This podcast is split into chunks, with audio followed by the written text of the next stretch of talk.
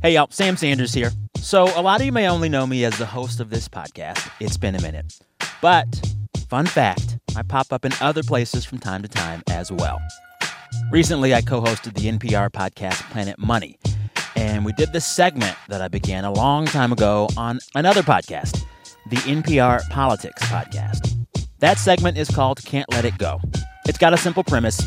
I invite people to share the thing that they just can't stop thinking about in any given week a song, a meal, a new car, a meme, whatever.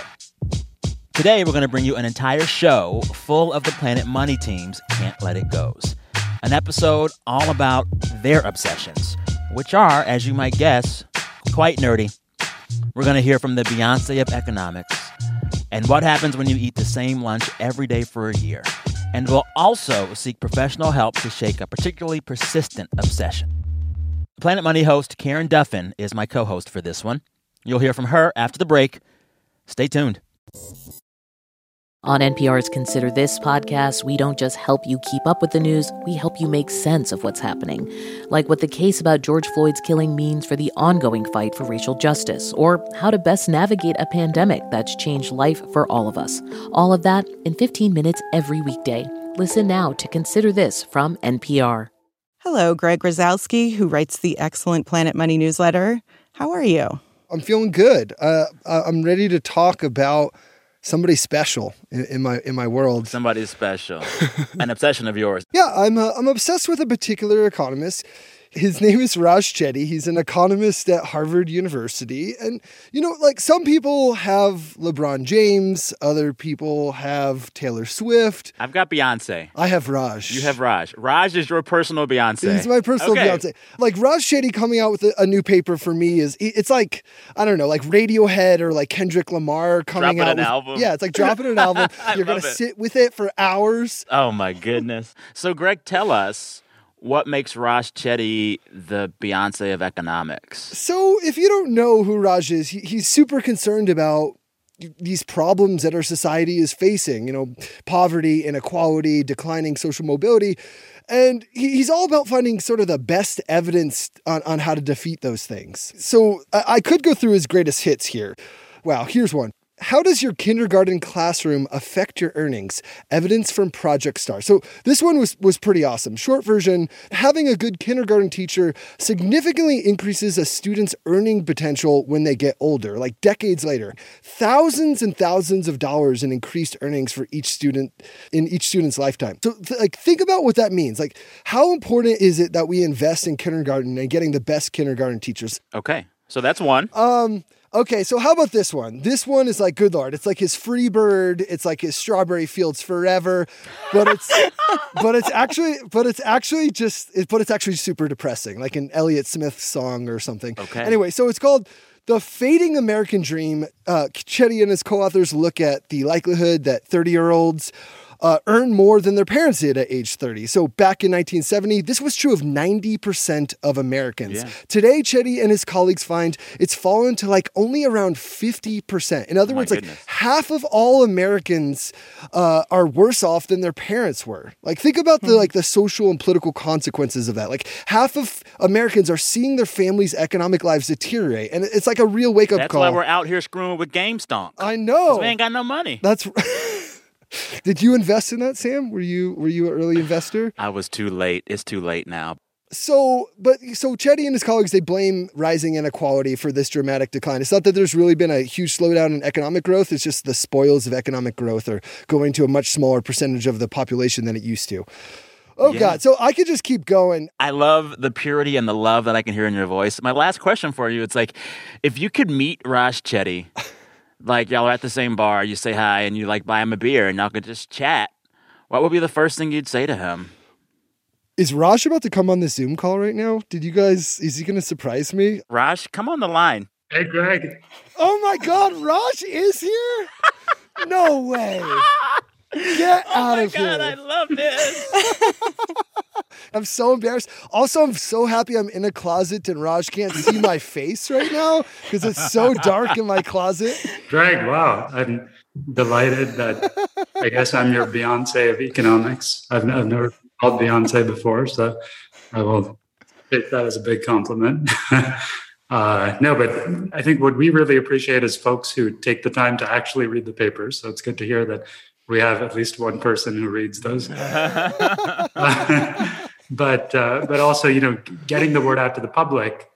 The reason we do this work is to try to have that impact. So having people like you all who are uh, paying attention is hugely motivating to all of us. And, and how do you feel about being called the Beyonce of economics? Well, my team often makes fun of me because I'm not as uh, up to speed on like pop culture as maybe I, I, should be. And so you have heard of Beyonce. I have heard of Beyonce. I have heard of Beyonce.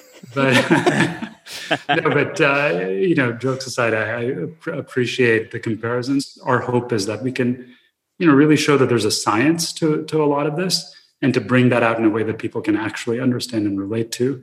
Um, that's kind of my mission and huge compliment to, to be compared, I guess, to I'll think of the Beyonce compliment. well, I just want to say thanks, Raj, and thanks for taking the time. I'm looking forward to all your future work. Absolutely. And likewise, I look forward to being in touch. All right. thanks, thanks everyone. Bye. Thank y'all. This was so pure. Oh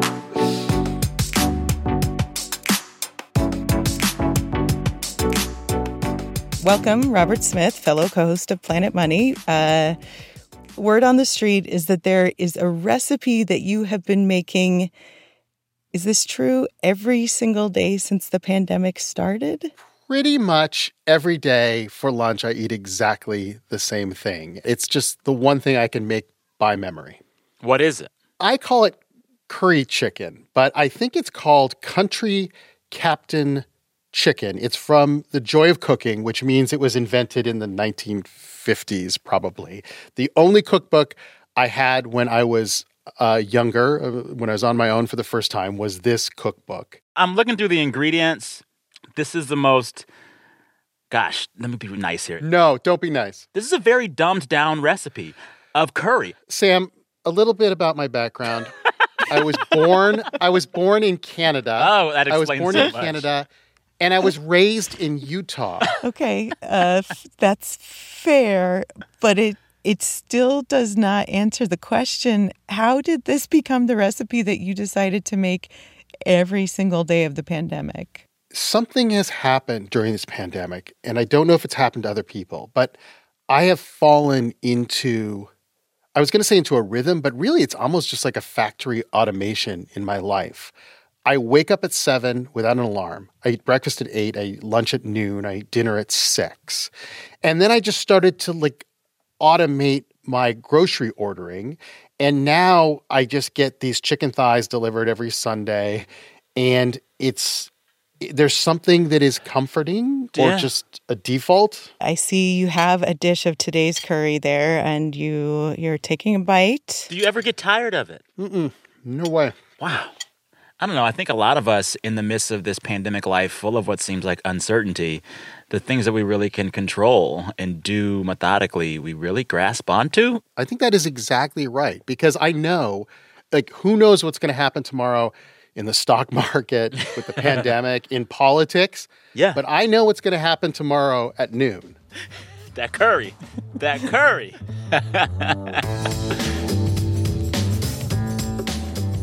Alexi Horowitz Ghazi, Planet Money producer. Hello, sir.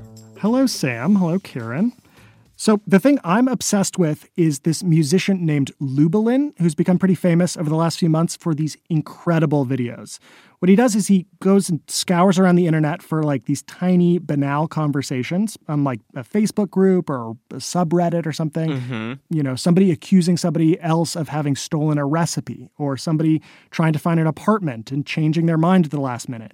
And he turns these boring, petty little internet fights into like Broadway scale production value drama. He's got like glam rock music and wind machines blowing through his long locks. I like it. He's he's like giving the everyday drama of our lives the respect it deserves. I'm out of butter. Please drop a stick at the corner of Main. And there is this one song in particular I cannot let go of. It's like everybody in my house is singing it all the time, especially in the kitchen.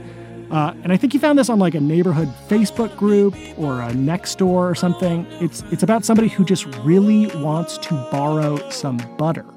I just need butter. He feels like deeper about needing butter than I maybe have felt about anything in life before.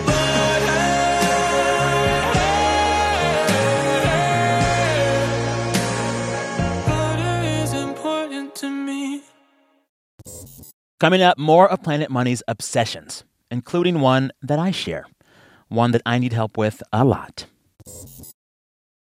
Hearing loss is a fact of life for many humans, but not for fish, reptiles, or birds. People noticed in chickens that they could take them to, say, heavy metal concert, blast the ears really to oblivion, and then within days, new hair cells would begin to sprout. The science of sound. That's next time on the TED Radio Hour from NPR.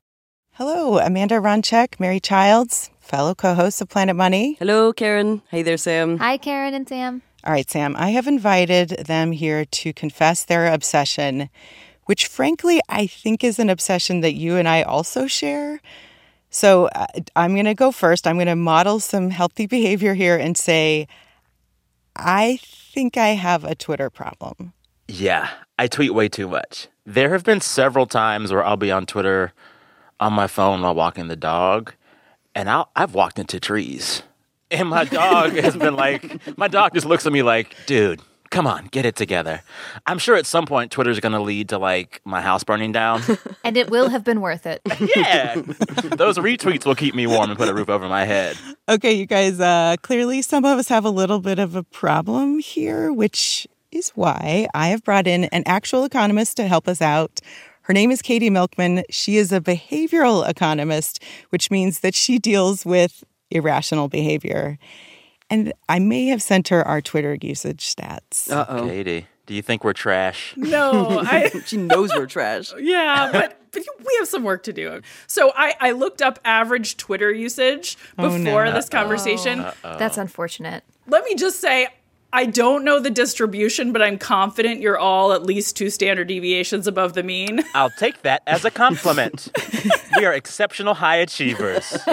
Katie, can you help us? Is is there is there something in behavioral economics that can help us stop and that doesn't 100% require self-control because I've shown an inability to use that muscle. Yes, thank goodness there are some things that can help. And they're called commitment devices when you start adding teeth to your restrictions. So let me tell you about an example. Like there's a website called Stick. Uh, you can go to Stick and put money on the line that you'll forfeit if you don't stick to some goal, like staying off Twitter at certain hours.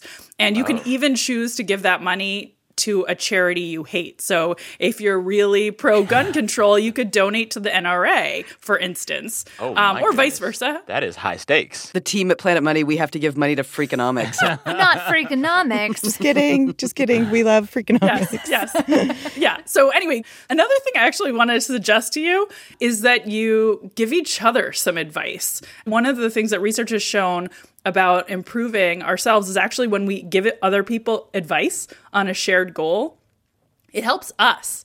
So, thinking through what works for you ends up producing insights that you might not have come up with. Um, one thing that has helped me not be on Twitter less, but it's helped me tweet less is I, I run all of my tweets by a friend. Wow. We have a, a tweet, don't tweet um, format where we just send each other the tweet and then the other person says, don't tweet that. I think a thing that I realized, especially in the midst of pandemic, is to just schedule healthy activities. So I've gotten really into the like outdoor walk with a friend. And a thing about going outside and doing things outside is that you can leave your phone in the house while you're outside of the house. oh, God, no. Hmm, I think that's illegal. How will you know what steps, how many steps you took? You won't know. Oh, Katie, we're hopeless. I'm sorry. But thank you, Katie Milkman, behavioral economist from the Wharton School, for at least trying to help us out here. You're welcome. My pleasure.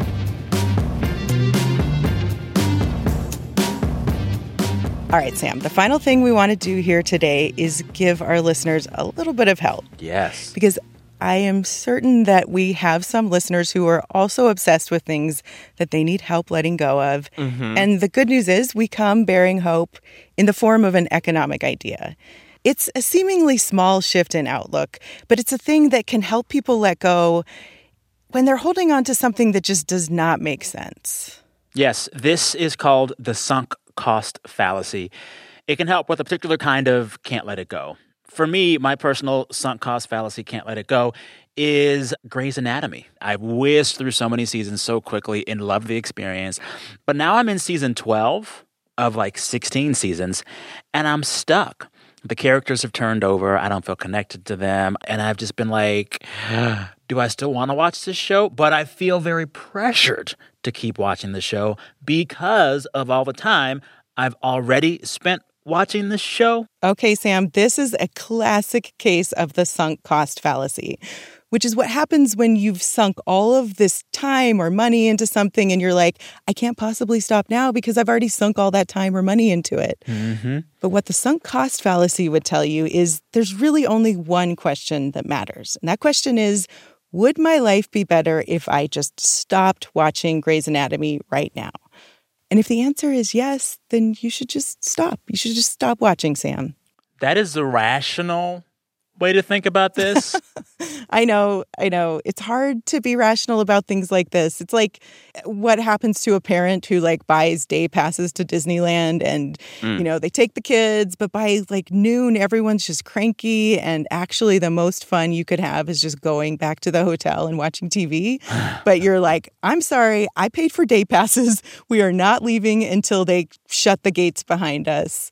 But that's just a sunk cost. Like you should just go home. Okay. And I think that probably everybody has something like this in their lives, like a book or a TV show or Disneyland, whatever it is, which is why we put together something that we hope will help people deal with this particular type of obsession. We have today for our listeners the world premiere of Planet Money's very first meditation. It is a meditation on the sunk cost fallacy itself from our very own Jacob Goldstein.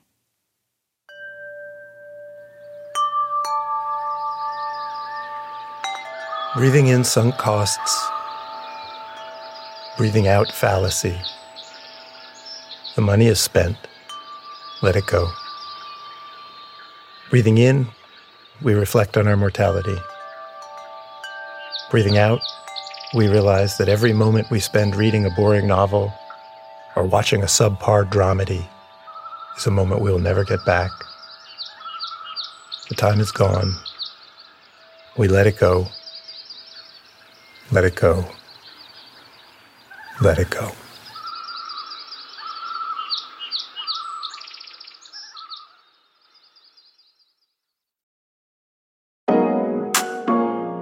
Hey, listeners, we want to hear what you can't let go. And you got so many options to share that with us. You can email the show at planetmoney at npr.org, or you can find the show on Facebook or Twitter or Instagram, also on TikTok, because we're there for Gen Z as well. Yes, we are. And lastly, just one final note from me. This is actually my very last show as a host of Planet Money. I am going to miss this delightful crew of funny, ridiculous nerds very much.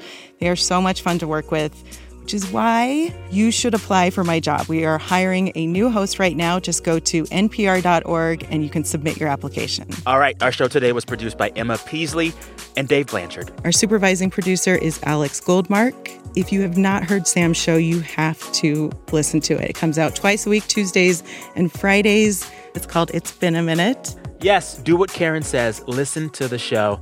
All right, I'm Sam Sanders. I'm Karen Duffin. This is NPR. Thanks for listening.